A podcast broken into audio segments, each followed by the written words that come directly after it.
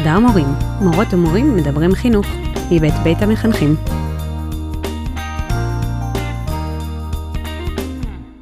בערב השני כינסתי את כל המורים של סעד. אמרתי להם, תבואו, אנחנו צריכים לדבר. לאיפה תשתלבו ומה תעשו, והוצאנו הודעה לכל הקיבוץ, וכל המורות הגיעו, והתחלתי לדבר, ואמרתי, חברות יקרות, בעיקר נשים, אנחנו נהיה פה כנראה שלושה חודשים, וצריך לחשוב מה עושים מבחינת עבודה, חינוך, ילדים. ושלוש מורות פרצו בבכי, יצאו החוצה וטרקו את הדלת. Mm. ולא הבנתי מה אמרתי. סך הכל אמרתי את האמת. סך הכל רציתי לחשוב איתם קדימה. וואו, אוקיי. זה התחלה סוערת מאוד. כן, של, אני במתח.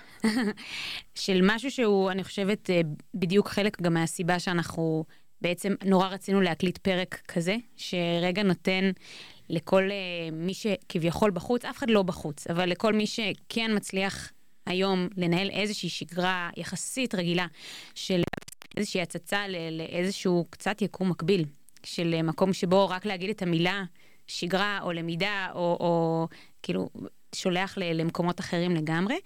אה, אז קדימה, נצא לדרך. יאללה.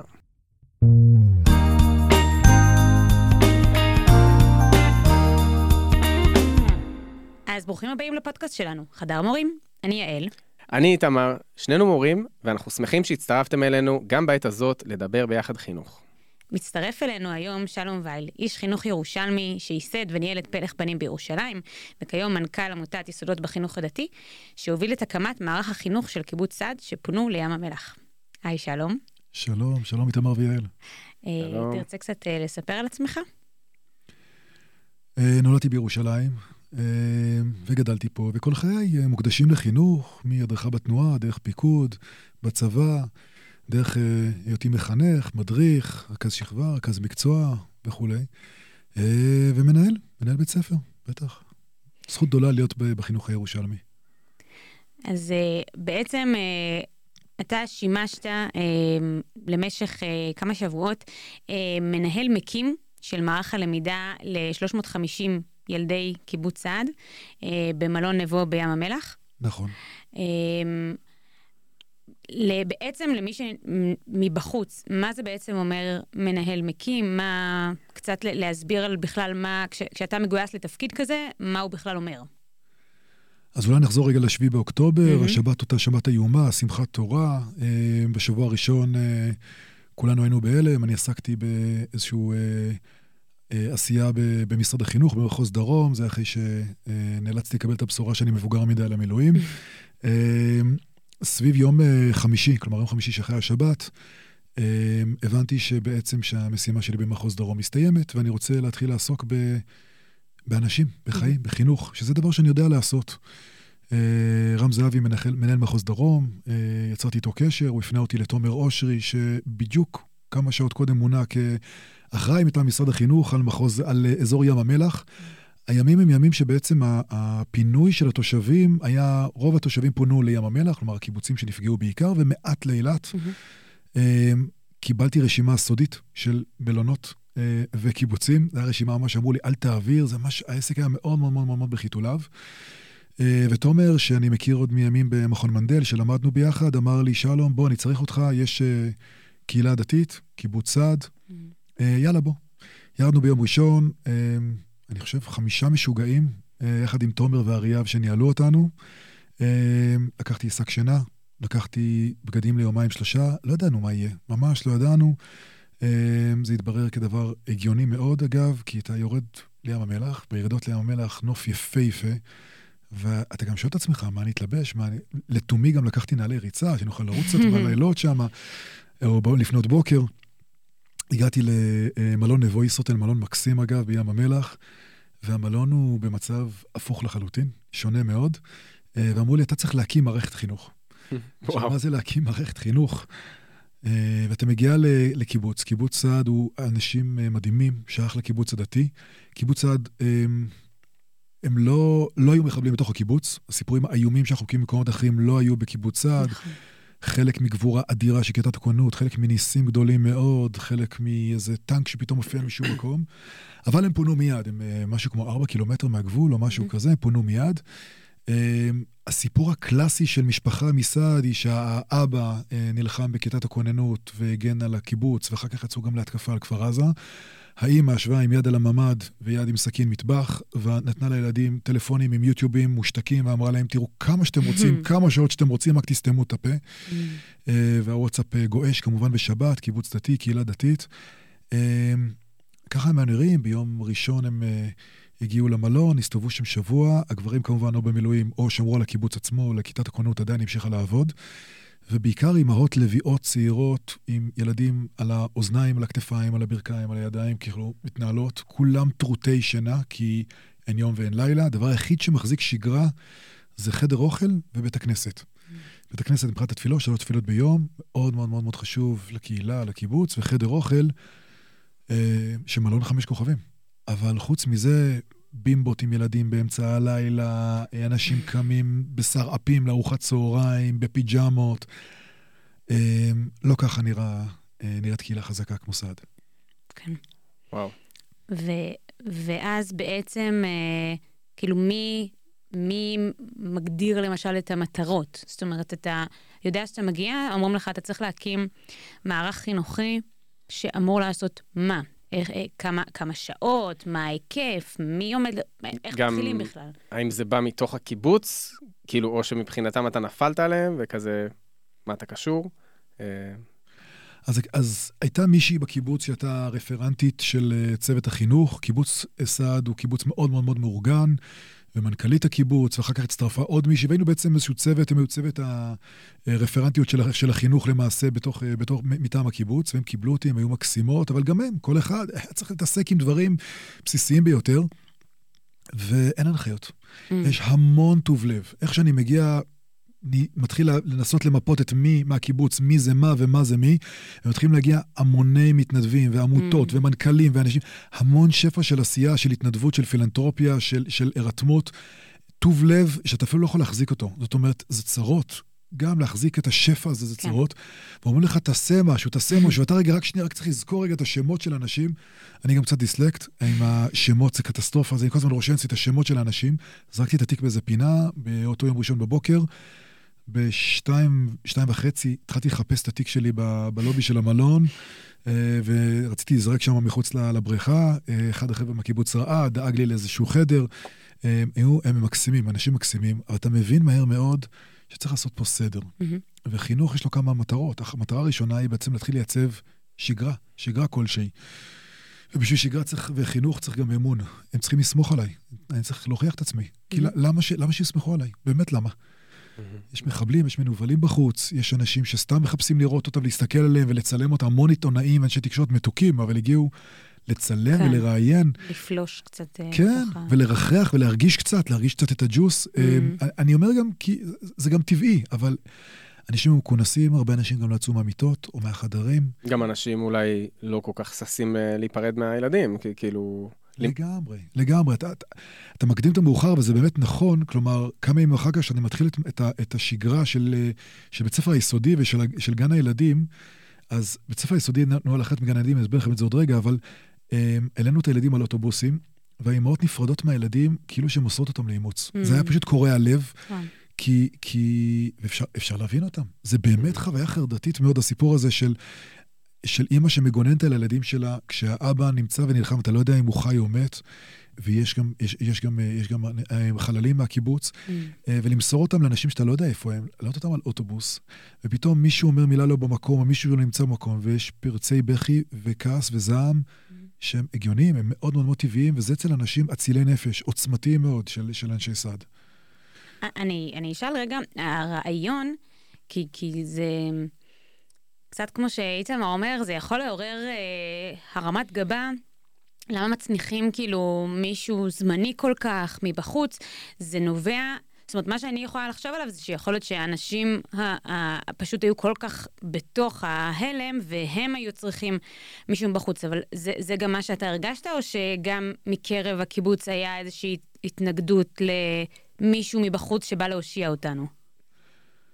קודם כל, אין בית ספר לקיבוץ. זאת אומרת, בימים, בימים שאין מלחמה, הם אז יש- החוצה. יש בית ספר יסודי שנמצא בקיבוץ ושואב אליו אה, ילדים מהקיבוץ וגם מעוד שלושה קיבוצים ומושבים אחרים, זה היסודי. אה, גני, גני הילדים של הקיבוץ ממש, חטיבת הביניים היא אזורית כבר, חטיבה עליונה היא לגמרי, איפה שהולכים. אז קודם כל ברמה הטכנית, להקים בית ספר לקיבוץ זה דבר חדש. חוץ מזה, כן. אה, אנשי ההנהלה או פוטנציאל ההנהלה היו בעיקר גברים, הם בעיקר היו בכיתות הכוננות או במילואים, הם Mm. לא היו. הם לא היו. מהמם. אמ, הקהילה משופעת באנשי חינוך, אבל לאו דווקא שעובדים בקיבוץ. מהמם. ותחשבו גם על ה... הם נמצאים באזור גיאוגרפי, יש אנשים, אה, שהיו מורות מבאר שבע, היו מורות משדרות, מורות מאופקים. איפה הם? מצד שני יש גם תלמידים מבאר שבע, שדרות, אופקים, או מ- או מעלומים, או מיבול. זה נהיה בלאגן אחד גדול. זאת אומרת, אה, בעצם האתגר הוא מעבר ל- ל- לייצר משהו חדש, זה- זה בעצם לא לא כיתות אורגניות. אתם בעצם מייצרים קבוצות ש... ולא צוות, ולא צוות אורגני. כלומר, לא צוות אורגני, זה, זה כאילו יותר מובן מאליו, אבל בעצם, אה, לי זה מחדש פתאום שזה בעצם, נגיד, בכיתות, זה אפילו לא אותם ילדים. זאת אומרת, ילד מהמם. צריך להתרגל לזה שאיתו בכיתה, זה כן. לא החברים שלו. זה... יש את החומרי גלם של בית ספר, יש ילדים, יש אה, נשים בעיקר עם הכשרה לחינוך, אבל כאילו, אז זה. ממש להקים משהו... אה, גם כן. בקיבוץ יש מה שנקרא חברת ילדים, כלומר יש את החינוך הבלתי פורמלי, מה שאנחנו קוראים, קוראים לזה חינוך חברתי, אחר Mhm. הצהריים, בית ילדים, בית ילדים לא ההיסטורי, כן. לא, מהמם. אלא, אלא, אלא בסביבה בלתי פורמלית. יש איזון מאוד מאוד טוב בתוך הקיבוץ בין אה, המקום שאליו אני הולך ללמוד, Mhm. לבין, המקום, לבין אה, חברת הילדים או החינוך החברתי אחר הצהריים. ופתאום כשהכול נהיה אה, חינוך חברתי אחד גדול, כי Mhm. הכל זה הילדים של הקיבוץ, וגם הפעילויות הן לא בדיוק לימודיות, הן נכון. יותר אה, מטה-לימודיות, או אה, רגשיות, או חווייתיות. אה, הם גם עברו כמה דברים חווייתיים, הם לקחו אותנו לכל מיני טיולים, ואמרו, די, מספיק, אנחנו רוצים משהו יציב, רוצים Mhm. איזה קרקע, וגם ילדים הם מאוד סטגלנים. כן. וכשהאימהות הן לא סטגלניות, הן הפוך, הן נלחמות על החיים של הילדים שלהם באומץ גדול. והילדים אומרים, אוקיי, אני במלון, יאללה. אז רגע, אז אני בחופשה, אני לא Mm. בחופשה, אה, תחרות אה, מעליות, איך עולים לקומה 19 ויורדים. אה, למה לשים נעליים? כי, כי הרי אתה כל היום אתה במלון, אז למה לשים נעליים? אז כשאתה אומר להם, צריך לבוא לפעילות, אבל עם נעליים או סנדלים, אז או שהם לא שמים על זה, או שהם פורצים בבכי. זאת אומרת, יש, יש, זה, דבר, זה דפוסים מאוד מאוד חדשים, אבל אתם צודקים. אני בעצם הייתי נטע זר, הדבר הראשון היה לצבור אמון. אה, זה היה לא פשוט, ממש לא פשוט. אה, והדרך לזה על ידי הקשבה, המון המון המון הקשבה, להיות עם האנשים ולשאול אותם מה אתם צריכים. כלומר, לא להכתיב ולהגיד, באתי בחוץ, אני אגיד לכם מה לעשות. זה לא מתאים, אלא באתי בחוץ, אני איתכם. מהר מאוד הבנתי, התקשרתי לאשתי, אמרתי לה, תשמעי, אני לא פה ליום-יומיים, אני פה לכמה שנצטרך, שבתות אני אהיה בבית. אה, אמרתי להם, חבר'ה, אני פה לחודש, או עד שהמלחמה תסתיים, או עד שאשתי תגיד לי אחרת, אה, ואני איתכם. והם ראו, וכשאנשים רואים, וזה גם קשור קצת לאתוס של קהילה חזקה, כשהם רואים שאתה איתם, אתה איתם, אתה לא הולך לשום מקום, אתה נמצא איתם, ואתה נמצא איתם בג'יפה, אתה נמצא איתם בכאב, אתה נמצא איתם במקום, יום אחרי יום אחרי יום, אתה צובר אמון. אתה צובר אמון, אנשים בסוף מבינים שאתה באת לא בשביל אה, להשתעשע, קצת בודקים עליך, זה בסדר, זה הגיוני, ככה צריך. אה, מהר מאוד הבנו שגני ילדים, צריך להקים גני ילדים, זה הדבר הראשון שצריך להחזיק. אה, יש מעט מאוד אה, אה, מרחבים אה, משותפים במלון, מלון מאוד יפה, אבל יש מעט מאוד אה, אולמות, מועדונים, דברים Mhm. כאלה. מיד אמרנו, דבר ראשון, זה מוקצה לגני ילדים, וגם כמובן נשות החינוך של הקיבוץ מוקצות לגני ילדים. כלומר, Mhm. זה הדבר הראשון שמרימים. איתרנו את הגננות, איתרנו את המטפלות, אה, חלק היו, חלק גייסנו וכולי. אה, מישהי לקחה פיקוד על זה, מדהימה. אה, ואז ציוד וכולי. כעבור יומיים הצלחנו, הם הצליחו להעמיד, שלושה ימים למעשה, זאת אומרת, אם הגעתי ביום ראשון, ביום רביעי, כמדומני, שלישי או רביעי, אני כבר לא זוכר, כבר היו, היה- מסגרת של שעתיים, שלוש של הסתגלות. מהמם. וההסתגלות הייתה הסתגלות בעיקר כמובן לאימהות. הילדים כן. אין שום בעיה, זה ברור. כי האימהות צודקות, הן אחראיות, והן יושבות, אתה רואה את כל הילדים אצל המטפלות והגננות, שאגב, הן החברות והשכנות לחדר. אפרופו אמון, הן לא נותנות בחיים אמון במישהו מבחוץ, שייקח את הילדים הקטנים. וכל האימהות ישבו מחוץ לגנים ולגני ילדים, שתו קפה ודיברו אחת עם השנייה. זה היה יפהפה, זה היה פשוט יפהפה לראות את זה. אה, ומיד אחר כך להקים את בית ספר יסודי. עכשיו, הבעיה בבית ספר יסודי היא כמובן, קודם כל, מי האנשים? מי האנשים שיכולים להניע את הדבר הזה?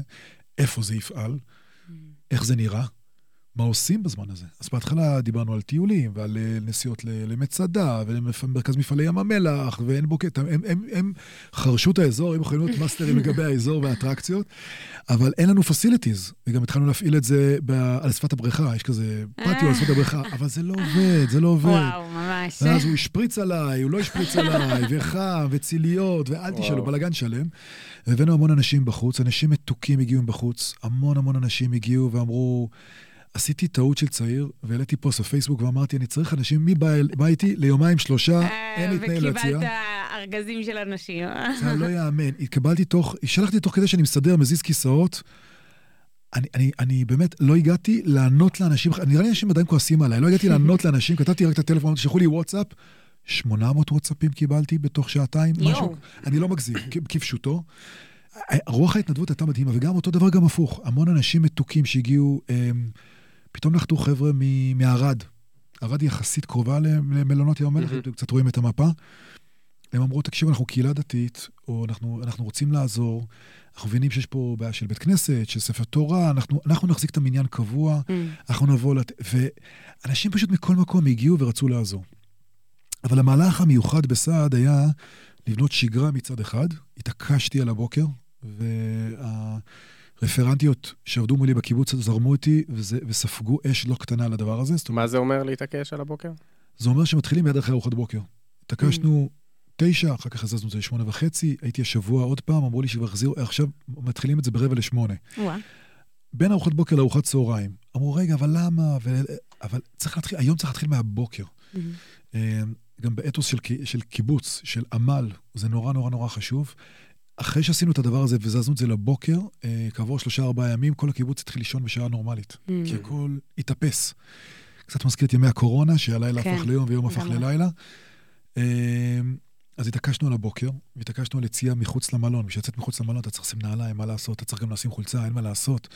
למה לצאת מחוץ למלון? כי אתה צריך לצאת לעבודה, במרכאות, אוקיי. וגם אוקיי. ילד בכיתה א' צריך לצאת לעבודה. Mm-hmm. הוא צריך להיות פרודוקטיבי, הוא צריך להיות יצרן, הוא צריך להיות בתפיסת עבודה, באיזה mindset, באיזה תודעה, שהוא אה, הולך למקום שבו הוא צריך לאסוף את עצמו. Mm-hmm. זה, כל המהלך היה מהלך של להעביר אותם ממקום שהם פליטים, mm-hmm. או מפונים, להחזיר להם את הכוח אליהם שהם לא, הם לא פליטים ולא קורבנות ולא שום דבר. הם אצילי נפש, הם uh, חטפו מכה קשה, והם המשיכו הלאה. וזה בדיוק היה האתוס שהקיבוץ uh, דיבר גם במרחבים אחרים, מרחבי עבודה. במקביל, הקיבוץ למשל uh, uh, גייס, uh, לקח חלק מהאנשים שלו והצמיד אותם לעובדים במלון. החשמלאי של הקיבוץ נהיה חשמלאי גם של המלון. Uh, התחילו תורנויות חדר אוכל, זה אנשים מדהימים שהתחילו להתנהל וואו. בצורה ברורה. אני, אגב, אני אגיד, זה, זה קשור ולא קשור, אבל היה רץ אה, בפייסבוק אה, סרטון סופר מרגש, שהם, אה, שהתושבים ארגנו ארוחה חגיגית לעובדי המלון. אה, ש, שבעצם אה, כאילו עשו כזאת קבלת פנים אה, לכל עובדי המלון, והם בישלו והם הכינו וזה, כאילו מתוך באמת איזשהו מקום של, לא, של באמת, כמו שאתה אומר, לא להרגיש רק המטופלים והקורבנות, אלא כאילו גם ההכרת תודה, אבל, אבל גם באמת נראה לי התחושת משמעות ותחושה של להחזיר את הכוח לידיים.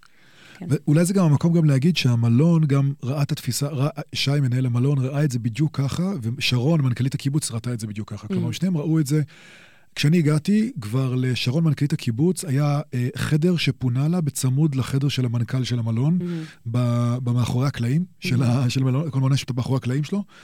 וזו תפיסה מדהימה, תפיסה קיבוצית שאומרת שעמל או עבודה זה אתוס. יש לזה ערך, יש לזה משמעות. ולכן גם ילדים, כל אחד צריך להיות יצרן במקום שלו ופועל במקום שלו, פרואקטיבי. אה, וזה דבר מדהים. במקביל לפינוי בעצם של הילדים, בעצם שהתחלנו לעבוד בעצם באמצעות כוחות מבחוץ, הרבה מאוד גופים באו ועזרו, הרבה מאוד אנשים טובים פשוט הופיעו משום מקום ואמרו, תן לי את הזכות להיות חלק מהדבר החשוב הזה שנקרא מערכת החינוך של אנשים ש... הקמה של מערכת חינוך לאנשים שפונו מביתם ועכשיו צריכים למצוא את מקומם פה לכמה חודשים. Mm-hmm. אה, התחלנו לגייס את אנשי החינוך, mm-hmm. זה הסיפור שסיפרתי בהתחלה, אה, והתחיל לשאול אותם, אולי אתם רוצים לקחת אחריות על הדברים שלכם עצמם? אה, אני לא רוצה שאתם תהיו בייביסיטרים, זה לא המקצוע שלכם. בייביסיטרים יש לי בלי סוף. אני צריך שאתם תהיו אנשי חינוך, שאתם תובילו את הסיפור. גם להיות בעצם האנשים היציבים, כי הגל הזה של המתנדבים הוא, הוא מאוד לא פשוט. כאילו, בדיוק. זה, זה, זה עושה, זה כמו הקלישאות שאנחנו אומרים, לתת, זה לקבל, אז זה ממש, כאילו, אנשים, כמו שאתה מתאר, רק רוצים לתת, אבל בסוף יש ילדים, שאם כל יומיים מגיע להם מורה אחר, אז, אז זה מאוד לא מותאם לשלב שהם צריכים עכשיו איזשהו קרקע. אני חושב שבתוך הדבר הזה, האתוס מאוד מאוד חשוב שאנשים חוזרים אה, לשליטה על החיים של עצמם. בסוף כל אחד רוצה לקום בבוקר, להתלבש יפה ולהיות מועיל בעולם. זה מה שרוב העולם רוצה, ילדים, מבוגרים, בטח אנשי חינוך. אה, ואנשי החינוך של סעד מיד אמרו, אני רוצה, אני רוצה, בעיקר זה נשים, אה, אני רוצה להיות מורה, מחנכת, אבל אני לא יודעת אם אני יכולה להיות אחראית על עצמי, שלא לדבר על ילדים אחרים, איך אני יכולה לאסוף את עצמי? זה מקום מדהים, זה מקום כואב וקסום, מקום אה, שצריך לעבוד בו, לאט, לאט, בעדינות. אגב, צעד קדימה, צעד אחורה, צעד הצידה, המון הצידה. הרבה אנשים שאתה סוגר איתם דברים, ואז אומרים, תקשיב, אני, אני, אני לא יכולה, אני כל הלילה לא ישנתי, זה גדול עליי. ואתה משתגע, אתה בונה עליה. Mm, אבל זה לא מה שאתה צריך להגיד לה. אתה צריך להגיד לה, לנשום רגע עמוק ולהגיד לה, הכל בסדר, ואת צודקת, ותקשיבי לעצמך, וכנראה זה הדבר הנכון, ואני אמצא פתרון, ואתה בלב אומר לעצמך, אלוקים, איך אני אמצא פה פתרון לדבר הזה, שהשם יעזור לי. אבל כן, לאט, לאט, לאט, לאט. אז מה שקרה בעצם זה שבעצם בנינו שגרה לילדים מכוחות חיצוניים, ולקחנו את כל נשות החינוך והתחלנו לעבוד עבודה אישית. הצמדנו יועצים, הגיעו כל מיני יועצים מתוקים, גם ממשרד החינוך במזכירות הפדגוגית, וגם ממכון מנדל, וגם מחברים שלי. בקיצור, התחלנו לעבוד, להצמיד אחד לאחד או אחד לשניים, כשהיחס כמובן, שניים זה שני עוזרים לאדם אחד, לאש, לאשת חינוך שצריכה רגע לאסוף, ולהתחיל לבנות איתה. את התוכניות של עצמה, את המקום של עצמה. אז רגע, אז יש כמה ימים שיש אנשים מבחוץ שמפעילים את הילדים, נכון, וזה מה שתיארת. בזמן שמתארגנים ת- על משהו יותר בדיוק. קבוע ויציב. ומה, כאילו, מה החזון לבית ספר? אמרת שזה לא בייביסיטר, אבל כאילו, מה אתה אומר להם? אתה אומר, חבר'ה, די, חייבים להתחיל ללמוד גיאוגרפיה, חייבים כאילו ל- לחזור לעבוד על, אה, לא יודע מה, אה, ללמד את הילדים ניקוד, כאילו, זה, זה כזה? מה, מה התוכן? לא, המקום שלי הוא לשאול את, אנש, את נשות החינוך, אם את מורה בכיתה ג' שהזכרנו קודם, תגידי את מה התוכן, מה את חושבת שהתוכן? ואיך נראה אצלך יום, ה- גבול הגזרה הוא מארוחת בוקר לארוחת צהריים, או מתשע עד אה, אחת וחצי. מצוין, על הכיפאק. מה התוכן? מה לומדים? אגב, זאת שאלה מאוד מעניינת, אני אגיד מילה קצת קשה, אבל אה, דיברתי איתה הרבה בכל מיני פורומים, גם עם השר, אבל מהי פדגוגיה של פליטים? מהמם, יש פה פליטים. כן. עכשיו, נכון. יש אה, ידע על זה בעולם, אלה לא הפליטים הראשונים. כן. יש פליטים באוקראינה, אז נגיד אה, רן ויולי, אנשים מתוקים נכון, שעשו עבודה וזה הפרק מדהימה. הקודם אה. שהקלטנו עם אה, יולי. יולי, יולי הייתה פה. יולי היא אישה מדהימה. מדהימה, נכון. אישה מדהימה, ועשתה גם עבודה מאוד חשובה, גם באוקראינה כמובן, וגם בבארי, כן. אה, להריץ את האישה הזאת, ממש. אבל יש גם אה, דברים שאנחנו לא מכירים. אני, אני, אני רוצה להגיד, אה, אה, יש מחנות פליטים פה בארץ, של אה, בני דודינו, הפלסטינים. מהמם. לא שאני מסכים, יש לי הרבה מה להגיד על זה מבחינה פוליטית, אבל מה זה משנה? יש פה ילדים, יש שם תפיסה, יש שם בתי ספר. בואו ניקח את איך נראים בתי הספר של מחנות הפליטים, ואז משם אני אשאל את עצמנו מה אנחנו לוקחים, מה אנחנו מתקנים. לא צריך להסכים שום דבר אז מבחינה... עשיתם את הבדיקה הזאת? אז אני לא, אני לא הגעתי לזה, כי הייתי עסוק. הימים היו מאוד מאוד מאוד אינטנסיביים, מאוד אינטנסיביים. אני... כן. אה, אשתי צחקה, היא אמרה שזה המילואים הכי הכי הכי אינטנסיביים שהיו לי. אני באמת לא היה לי דקה לנשום או להיות, אבל אה, לא מסוכנים, ברוך השם. אה, אבל באמת אה, ביקשתי מצוות, ארגנתי כל מיני אנשים שבעצם התחילו לקרוא מחקר ולקרוא best practices, את המקרים המקרים הטובים, ולשאול את נשות החינוך, מה את רוצה, מה בעיניי חשוב. עכשיו, באופן מפתיע, הם הלכו גם לשאול גם את הילדים. מהמם. והילדים ענו תשובה בעצם מפתיעה, אבל אולי גם לא מפתיעה. אמרו, אנחנו רוצים בית ספר. רוצים ללמוד. אגב, לא רק הילדים הצעירים, אנחנו הפעלנו כבר מההתחלה את, א', את, אה, את גני הילדים, אה, אה, הוקמו, אחר כך א' עד ט', ואחר. כך א' עד ט' תיקנו מההתחלה. הגיל של חטיבת הביניים הוא הגיל הכי מפחיד מבחינתי. נכון. הוא הכי מורכב. מההתחלה זרקנו אותם לשגרה, אבל לא אכפנו את זה. כלומר, אתה לא רוצה, אל, תבוא. רק מה? לא באת, הפסדת. פשוט הפסדת. ואגב, האוטובוס לא מחכה לאף אחד. אז יום, יומיים, בהתחלה לא הגיעו חבר'ה, כן הגיעו חבר'ה, עשו את השטויות שלהם, טה-טה-טה-טה. מה מאוד בן... נער אומר לעצמו, אני צריך לקום בבוקר. אני רוצה לעשות משהו עם עצמי. חלאס, כמה אני יכול להיות באינסטגרם ובטלגרם ולראות את כל הזוועות הסרטונים, הסרטונים, ובא לי שלי משהו מעניין. וכל החבר'ה חוזרים חוויות על דברים שהיו להם היום. אני גם רוצה חוויות. Mm-hmm. זאת אומרת, הנחת העבודה היא שכל האנשים אנשים טובים, שרוצים דברים טובים. זה הנחת עבודה של מחנכים, נכון? של אנשי חינוך. למרות שאני אגיד, כאילו, אני למשל מדמיינת, שאני שואלת את התלמידים, ואגב, זה דברים שקורים, כי גם לי לפעמים אני אומרת לתלמידים, מה בא לכם זה, ואז אני אבנה מערך אה, של שיעורים ממש מרתק על הנושא שבדיוק הם בחרו, אבל אחרי אה, חמש דקות שאני אעביר, בסוף לא בא לנו, זה לא מעניין, כאילו, אני יכולה לדמיין את זה שהילדים אומרים, אנחנו רוצים ללמוד, ואז אומרים, יודעת, בסוף לא, כאילו, אני... ואז איך, איך ממשמעים, כאילו, זה קצת חוזר אחורה ל... לדוגמה שנתת עם, ה, עם המורה הזאת שלא מרגישה טוב. אבל אני אומרת, העולם הזה של משמעת ושל גבולות, הוא עולם שהוא כל כך מרכזי ביום-יום שלנו, בטח כשאנחנו מדברים על חטיבות ביניים, תיכונים, באמת חטיבות ביניים עוד יותר, כי הם אפילו לא בלחץ של אה, העתיד שלהם והבגרות וכזה. כאילו, איך... איך בכלל מחזיקים דבר כזה, כשאין לך אופציה לסנקציות, כשאתה צריך מאוד לגלות רגישות, כאילו זה, זה, זה מרחב מאוד מאוד מורכב. יכול להיות שיש גם משהו משמח בילדים שפתאום מפריעים, כאילו מרגישים מספיק בנוח בשביל להיות הקרציות הרגילות. כאילו, יש בזה נכון, גם משהו... אבל, אבל כשאתה מורה, נגיד לצורך הדוגמה, אני בכיתה, יש לי תלמיד שמאז אה, המלחמה, מאז שחזרנו, מפרק לי באופן קבוע את השיעורים בקטע, ש, שבאמת הוא עושה כל דבר שאפשר כדי שנוציא אותו מהכיתה, הוא לא מאפשר למידה. עכשיו, ברור לי, אני, אני גם יושבת אה, לאחד על אחד עם התלמיד הזה, ובשיחות אחד על אחד, הוא רגוע, הכל בסדר. זאת אומרת, ברור לי ש, שזה איזושהי דרך התמודדות שלו. אז כאילו מצד אחד, סבבה, אני שמחה שהוא מרשה לעצמו לפרוק את האנרגיות ולא, ולא מביא את הדאגות ואת החרדות שלו. ומצד שני, אני סובלת בשיעורים, כאילו, זה, זה נחמד להחזיק בראש את... זה נחמד שהם מפריעים וצריך לגלות אמפתיה, אבל בסוף כמורה, ובטח אם את מורה שבעצמך עבר טראומה, והילדים שלך, וככה, ו... אה, אה, אה, אז להתמודד עם כל זה, זה נראה לי טרפת. כאילו, איזה... מה... מה ההנחיות, כאילו... תמיד, תמיד אנחנו מדברים, כאילו, כמורים, על זה שצריך מדיניות לבית ספר וזה, ואתה מתאר משהו שהוא כל כך קשוב, הוא אולי אפילו אובר קשוב לצוות, כל מורה ילמד מה שהוא רוצה, התלמידים, מה ש... נורא קשה להחזיק דבר כזה.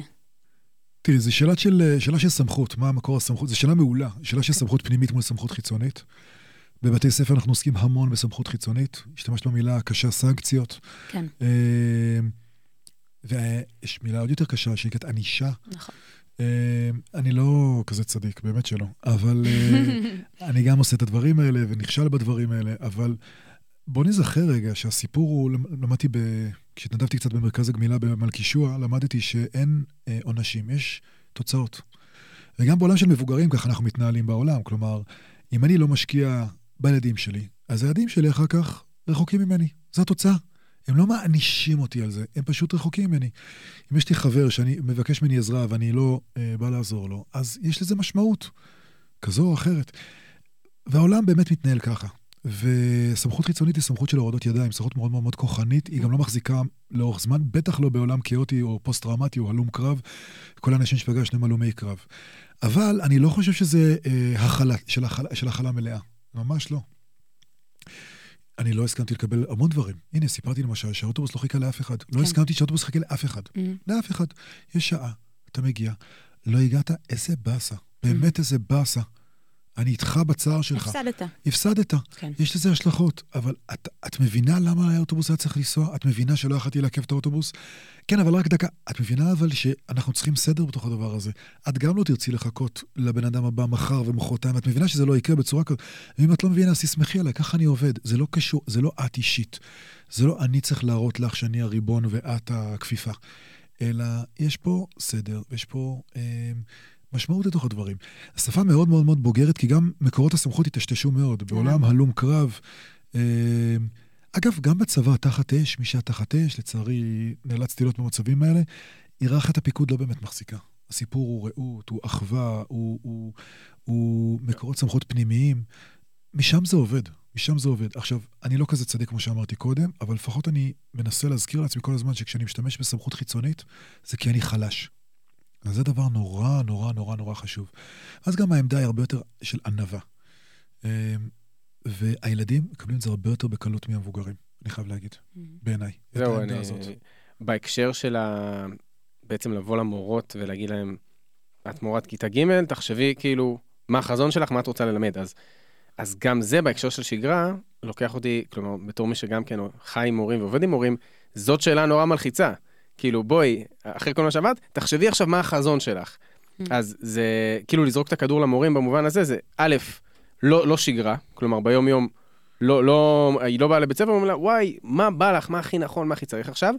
אמ, וגם, כאילו, אני תוהה אם אני הייתי במצב דומה, אם לא הייתי פשוט אומר להם, חבר'ה, הכי רגיל שאתם מכירים, כאילו החוברת שלך, הספר שלך, בואו נעשה כאילו סוג של אסקפיזם, נעשה בועה, כאילו לא, לא קרה כלום ואנחנו בבית ספר. פשוט כי, כי זה נראה לי הכי קל. אז מעניין אותי כאילו לשמוע האם זה היה כיוון, למה לא, ובכלל יותר על הפדגוגיה של הפליטים אה, לפי הניסיון שלך. אתה ממש מדייק. זאת אומרת, אני באתי באמת עם, עם אמירה שאומרת, וואי, יש פה הזדמנות, יאללה, בוא נשתגע. אה, גייסתי איזשהו כסף מאיזשהו תורם צדיק, ובנינו אוהלים על החנייה של המלון. אה, שם סרט שלם של לנסות לאשר את זה מול המועצה, אבל השגנו את זה בסופו של דבר, הכל היה בסדר. האמת היא שביום חמישי הקרוב הם נכנסים לאתר קרוונים של 14 קרוונים. וואו. שאת הקרקע הצלחנו, ל... גם באיזה קומבינה כזאת, הצלחנו לאתר אותה, ואז הצלחנו לשכנע את השר ואת המנכ"ל וכולי, ואז... אה, אבל להבין את הצרכים, אבל בסוגריים, מוזר לי שהיה צריך לשכנע, שר ומנכ"ל, אבל הוא, לא יודע אם ניכנס לסיפור הזה, נכון, אבל... אה, לא, כן. כן, טוב, אה, אבל האמת שזה סיפור קצת של חומה ומגדל, של איך מתנהלים בדבר הזה, אבל אני אחזור רגע לשאלה שלך. אני הייתי בתודעה שבאה ואומרת, טוב, זאת המציאות, מציאות תפוקה אולי, מציאות כואבת, מציאות קשה. בוא נשתגע, אולי זו הזדמנות להתחיל ללמוד באוהלים. אנחנו ליד ים המלח, בוא נלמד על חוף הים. בוא נתחיל לעסוק בכבישים ומלחים, וכאילו, איזה מגניב, מה ש... כאילו, בוא נעוף על מה שיש לנו פה עכשיו. אה, ואז בוא נ- הנחיתו אותך. בוא נלמד אה, כיתה בבריכה. כיתה בבריכה. למה לא? שיעור בריכה. תחשבו על זה כאילו... בוא. נצוף בים המלח. לא, לא גם מלח, גם בבריכה במלון, יש לך אני- בריכה במלון. אני רק מדמיינת את זה, והפריחה כבר עולה לי. כן, עכשיו, באמת, יכול להיות שזה קצת המופרעות שלי. אה, מה זה יכול להיות? כנראה, כן. יש כדורים, אה, יש כדורים נגד זה, אה, או ניהול, זה שתי אפשרויות כנראה. אה, רוב המורות באמת הלכו בכיוון שאתה תיארת. אמרו, תן לי את האחלה אוהל, יש אוהל, מעולה. תן לי לוח, תן לי טושים. הלכנו להביא את הספרים מבית הספר שהיה בסעד. וואו. את הספרי לימוד. אמרתי, הגיע מנכ"ל מט"ח, אמר, יאללה, קחו איזה ספרים שאתם רוצים. אמרו, לא, לא, לא, לא, לא, לא. הספרים שלנו של מט"ח, אותה מט"ח, נמצאים בכיתה, במדף, זה וזה וזה, הגענו עד עמוד 32 או 34, Mm. אני לא זוכרת, אני רוצה את זה מהמדף שם. שהם יקבלו עם ה- עם מה שהם כבר עשו, כן, ועם השם עם שלהם. המרקרים וואי. זה מקסים. ואז, אה, ביחד עם אה, אחד מאנשי החינוך של הקיבוץ, הוא אמר בצורה ממש חכם, הוא אמר, אני רוצה... הוא אמר, אני רוצה להביא את הכיסאות ואת השולחנות של, של בית הספר עצמו. אמרתי, איזה בזבוז אנרגיה זה יתחיל במס... והוא צדק ואני טעיתי. באמת אנשים רוצים לחזור למקום היציב, כשיש להם קרקע יציבה, אז הם יכולים להתחיל לנוע אה, החוצה. אני חושב שהיום בדיעבד הייתי במקום פריבילגי, אבל מי שלא במקום הפריבילגי הזה, והכל כאוטי אצלו, והוא חי בחדר, במלון, שיש איזו מחיצה בין המיטה של ההורים למיטה של הילדים, והוא לא זוכר אם החבר שלו זה חדר אה, 482 או 689, זה כשהוא רגיל למרחב כפרי, עם אופניים, ו... אז באמת, אה, באמת הוא צריך לחזור לבסיס, ליציבות הזאת, וזה באמת, אה, באמת נכון, באמת חזרו באמת קודם כל לדברים האלה. אה, גם לחובות עבודה, כלי נגינה, דבר שמאוד הכנסנו מאוד חזק. המון נגינה, המון מוזיקה. בית ספר מנגן, מי שמכיר את הפרויקט הזה, הוא Mm. פרויקט ארצי, נמצא גם בירושלים. אומנות, וגם, וגם ספורט, הרבה ספורט שם. אני גם, שוב, אין, לי שום ניסיון בזה, אבל פשוט מלחשוב על זה, אנחנו, מי שלא נמצא, לא, לא חווה את התופת מקרוב, וסוג של חזר לשגרה, אני מרגיש שיש לנו איזו פריבילגיה שככל שהימים עוברים, יותר זמן ביום אני מצליח לשכוח ש- שכל זה קרה. Mm. ומדי פעם, נגיד בדרך לפה, אני נוסע ואני רואה על הפיס ארינה, אה, כיתוב מטורף כזה, יש מיצג אור ש- שכתוב משהו על החזרת החטופים, אז נכון. פתאום אתה, זה כאפה כזה, וואלה, Mm. זה, זה קרה ו, וזה עדיין uh, המצב. אבל הח- החבר'ה ששם, אין להם אף רגע לשכוח uh, שזה קרה. כי הם מתעוררים במלון, הם מסתובבים, כאילו, אין להם כן. אף רגע מהשגרה שלהם. אז יכול להיות שלשבת בשיעור ולהגיד, וואו, משעמם לי, איך אני שונא את המורה הזאת, זה הדבר כאילו הכי רגיל ש... כן. שיכול להיות. נכון, נכון, זה, זה גם באמת אה, חוזר גם באמת למה שיולי תיארה, ש, שבשלב מסוים הילדים עשו במתנפחים ובזה, וחיפשו את, ה, את המשהו הרגיל, הפשוט.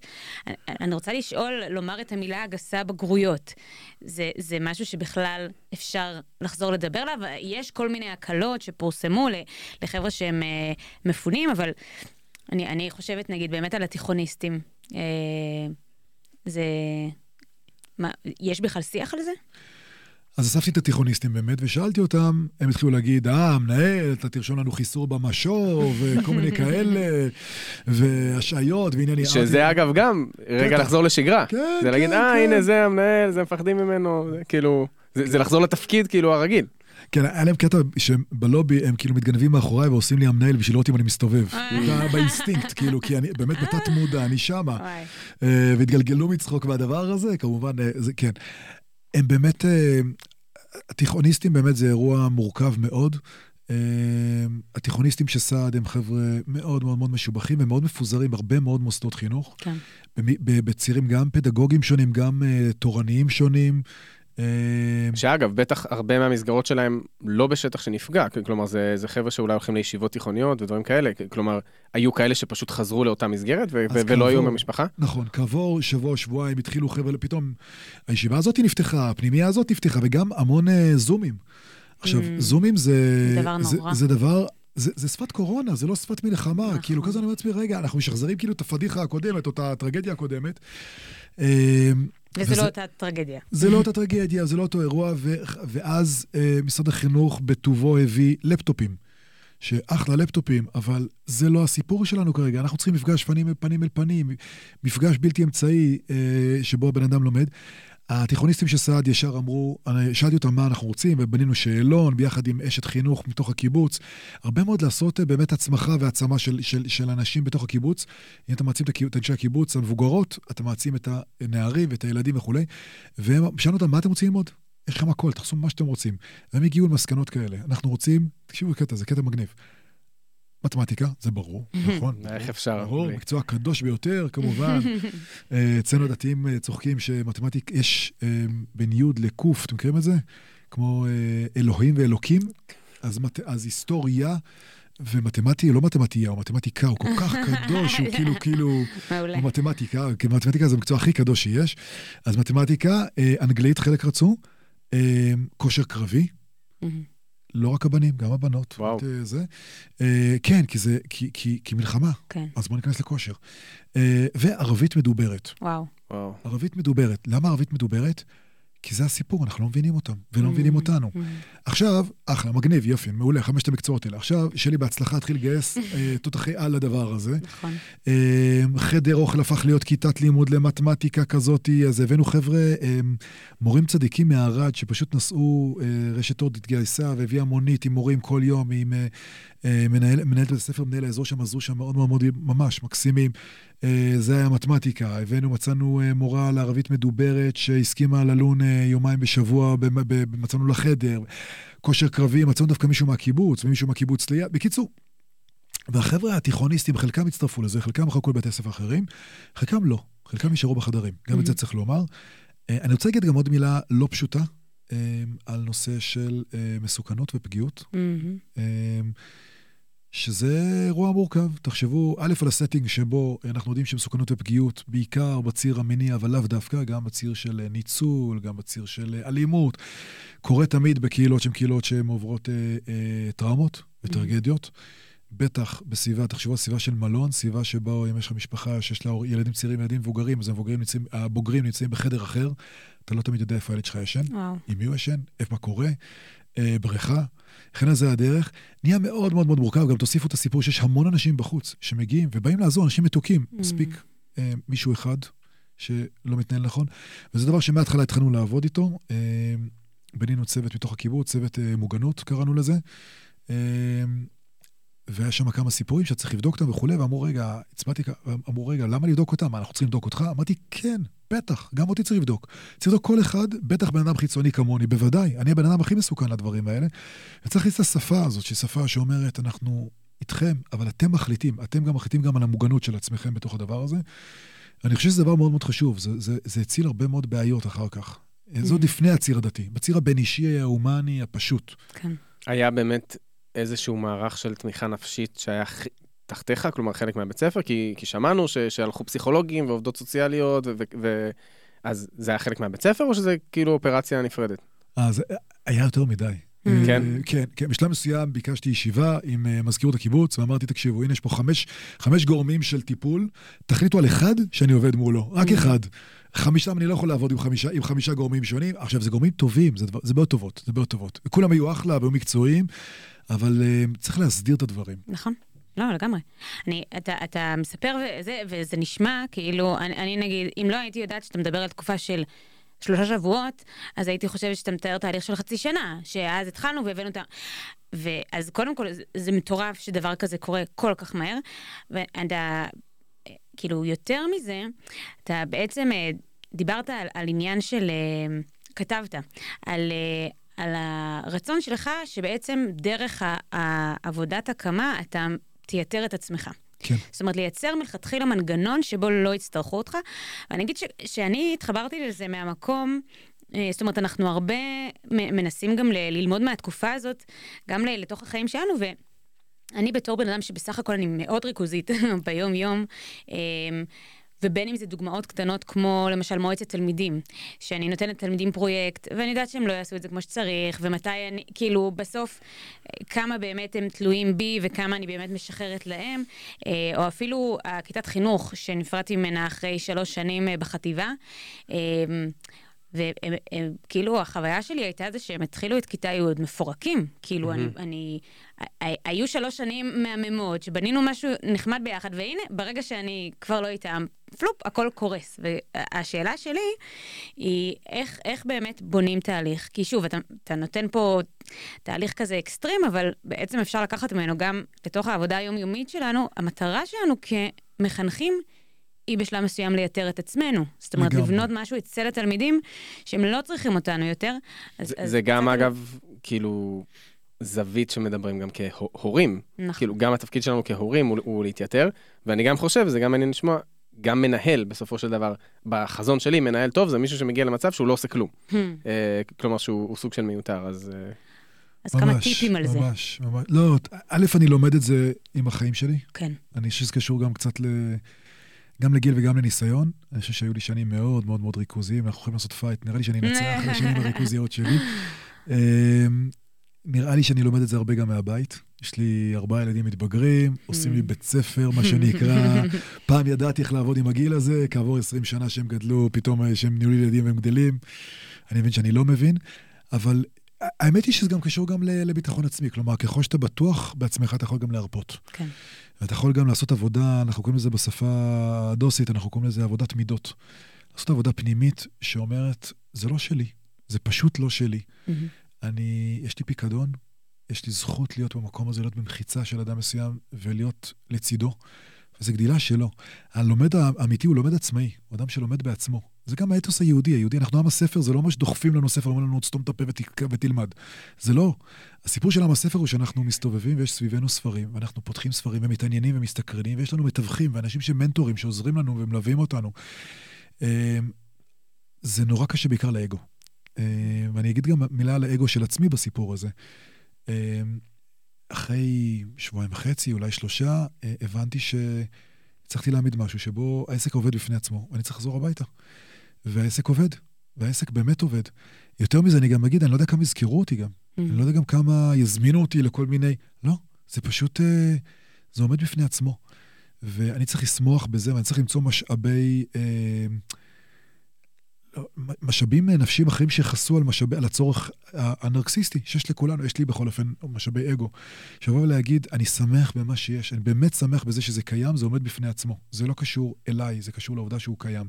כלומר, הצורך הזה שיגידו, וואו, אנחנו לא יכולים בלעדיך, אם תלך הכל יתפרק, כמו כיתת חינוך של יעל. אה, כאילו, אנחנו לא יכולים בלעדיך תשאר וזה. אנחנו רוצים להיות גיבורים. כן. אנשי חינוך רוצים להיות גיבורים נכון, זה- לאללה. זה- נכון, זה, כאילו, זה מה שמטעין אותנו, וזאת הסכנה הכי גדולה שלנו, כאילו. נכון, אבל אחרי כמה שנים שאתה גיבור, ואתה גיבור וגיבור וגיבור, אתה כבר לא צריך שיגידו לך שאתה גיבור. ואז אתה שואל את עצמך, אולי אני צריך, אולי אני צריך להתחיל להגיד לעצמי שאני גיבור, ואיזה הוא הגיבור כמובן? הכובש את יצרו. מי שמצליח לכבוש ולהחזיק את עצמו ולהיות בגבורה פנימית. וזה קשה, זה מתסכל, זה לא פשוט. אה, יש כבר כמה דברים שזכיתי להקים ולייתר את עצמי ולזוז אחורה. אה, אני רוצה להגיד שיש לזה סיפוק מאוד גדול, שזה עומד בפני עצמו, מה שנקרא חי הנושא את עצמו. אה, שיש מפעל שעומד בפני עצמו ונע, ואתה מסתכל עליו מהצד ואתה אומר, וואי, איזה כיף, היה לי זכות להיות עם הצוציק הזה כשהוא היה תינוק והיה צריך להחליף לו חיתול, ולמד אותו ללכת, ולמד אותו לנסוע, והיום הוא מלמד אותי או אחרים, או פשוט מתנהל בפני עצמו. זה כיף לא נורמלי, זה פשוט כיף אחר, זה הכל.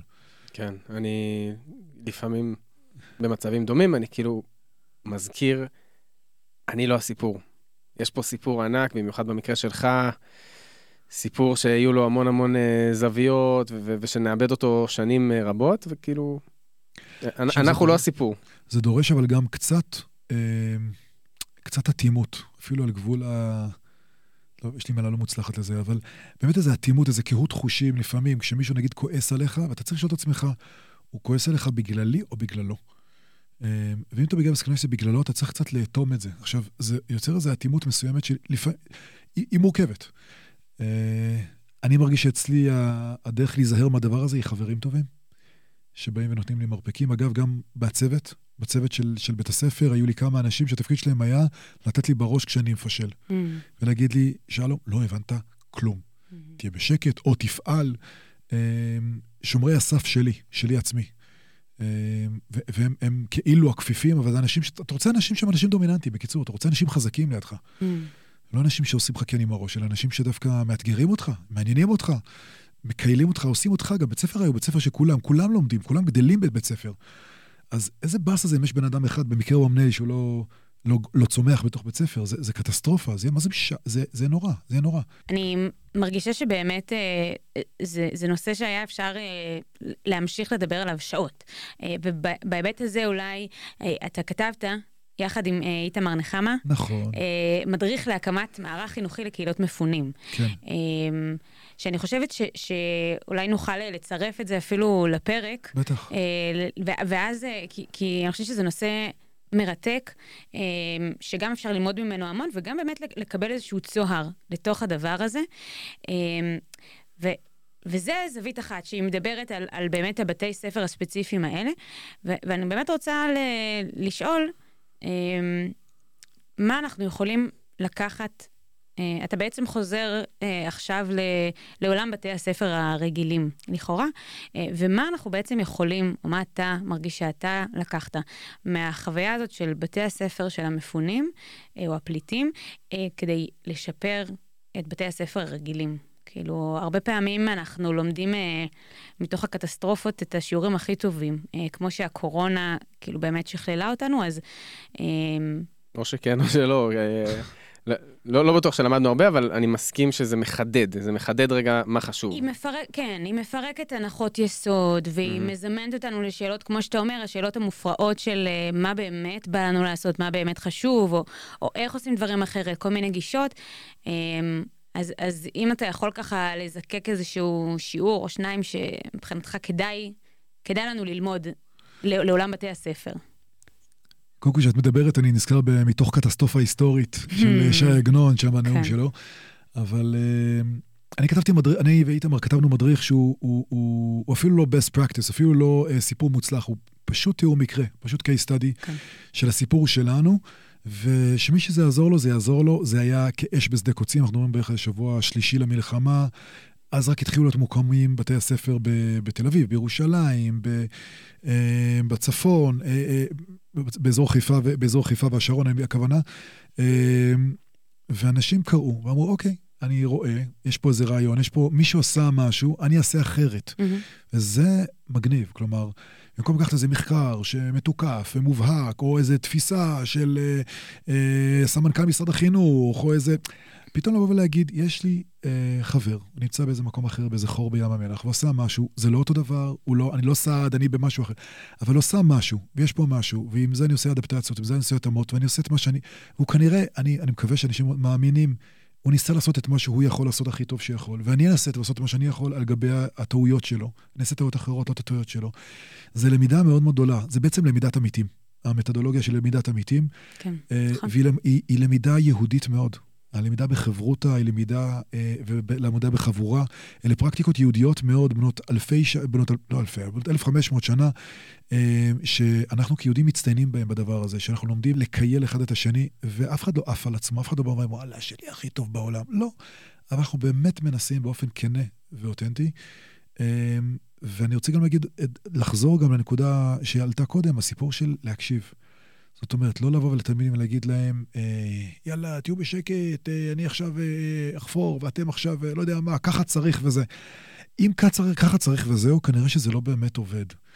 לפעמים צריך להרים את הילדים למקום הבוגר שלהם, אבל השיח צריך להיות שיח קשוב וכנה ואותנטי. ובלי הרבה פוזות ובלי הרבה מניפולציות, אלא פשוט נקי, איזו נקיות כזאתי, שגם אותו ילד שהזכרת, שמשגע אותך בכיתה, יכול להיות שצריך לקחת אותו לשיחה ולהגיד לו, תקשיב, אתה מפרק לי את השיעור, אנחנו לא יכולים יותר. אתה צריך ללכת הביתה ולראות שאתה מוכן לבית ספר, זה בסדר, זה בסדר, זה לא שלי, זה גם לא, אולי זה גם לא שלך. יכול להיות שזה גם, יכול להיות שזה הקדוש ברוך הוא נתן לך את הצרה הזאת, אבל בוא נחשוב איך אנחנו עושים את זה. ולשחרר את, ה, את הכאבים היומיומיים האלה של...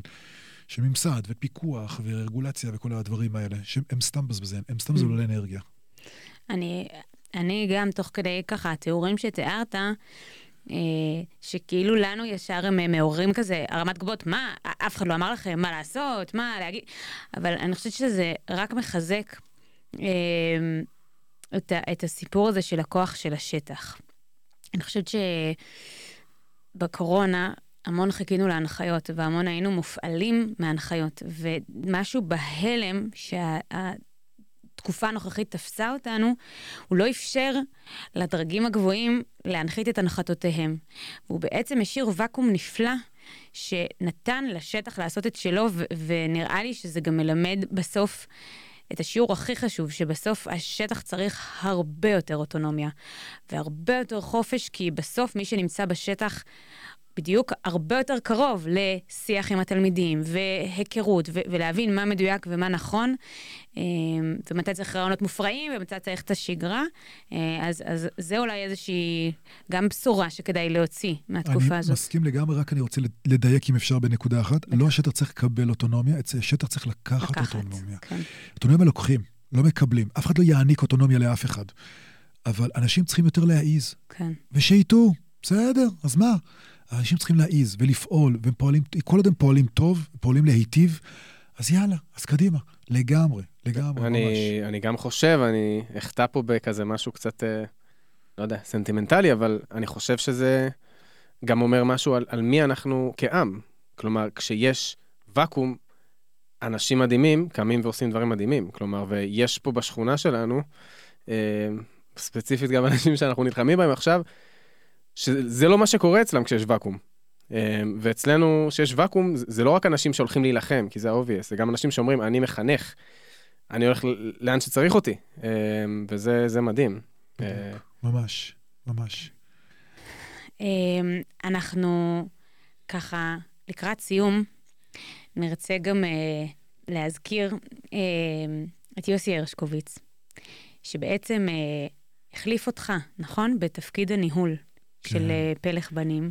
החליף אותי אחרי שעבדנו צמוד, ממש mm-hmm. משהו כמו שמונה שנים עבדנו צמוד, ועוד כן. שנה וחצי זאת אומרת, הוא צמח אה, איתך בפלך בנים, צמח והצמיח, ואז ככה, ממש, ממש. נגיד במרכאות, ירש את התפקיד והספיק שנה וקצת, נכון? ל- ל- כן, אבל הסיפור, הסיפור הגדול עם יוסי הוא שבעצם מהר מאוד הפכנו להיות uh, צמד. מנהלים בקו כזה. כן, מנהלים בקו. כן, רשמית זה לא בדיוק היה ככה, אבל זה היה מאוד מאוד מאוד קור, וחברות אמיצה, חברות מקצועית. אה, אני מאוד מתגעגע אליו, הוא ממש אה, חסר לי.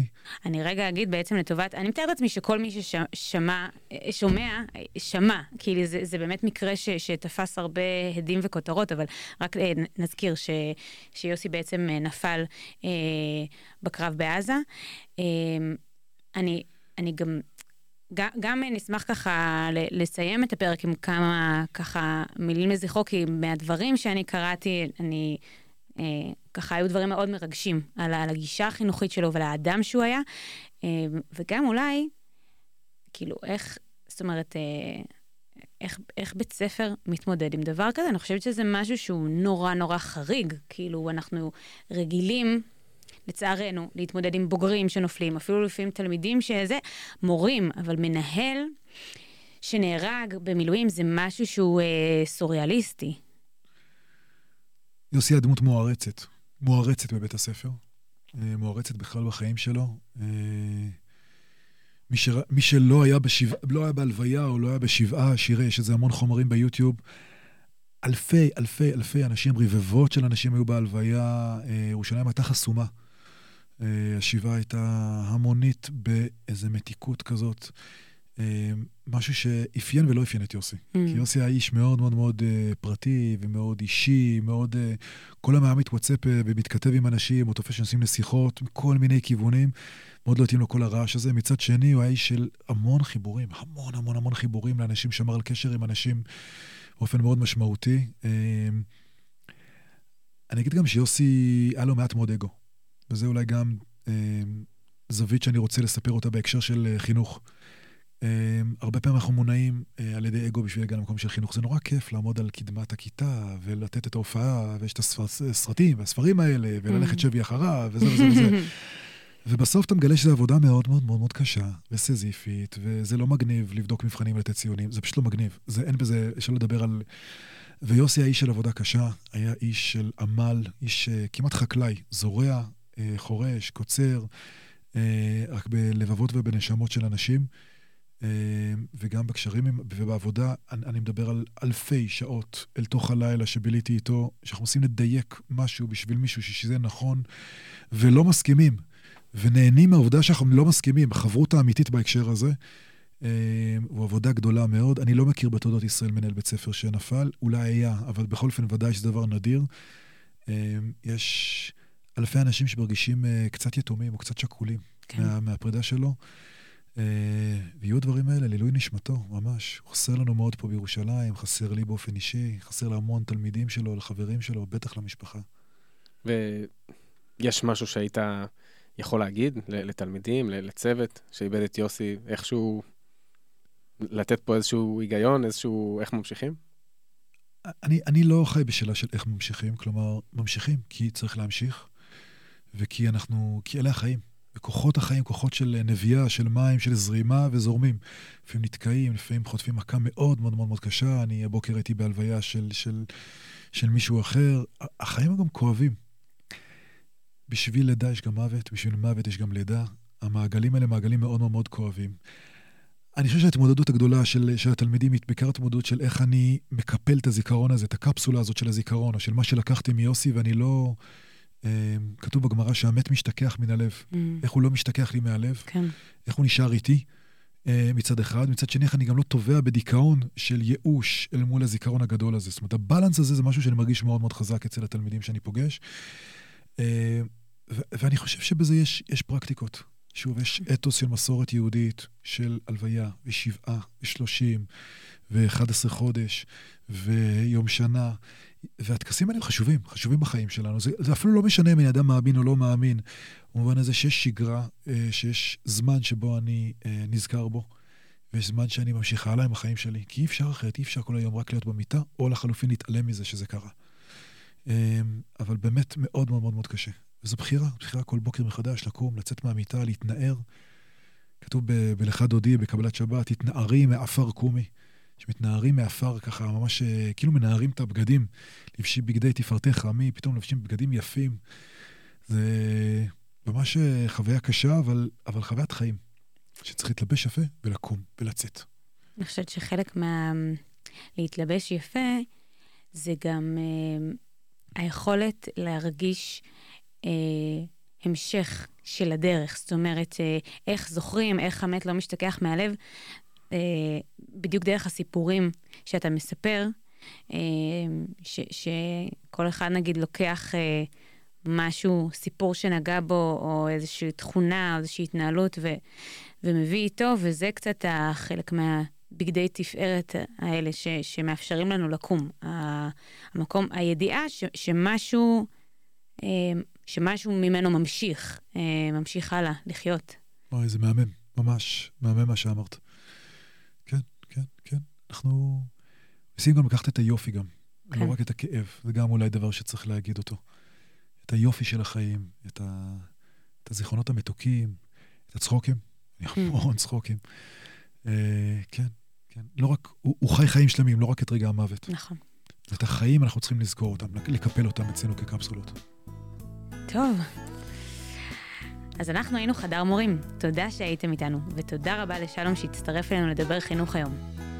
תודה לבית המחנכים, השותפים שלנו בהפקת הפודקאסט. ותודה למרכז פואנטה בירושלים על האולפן והסיוע.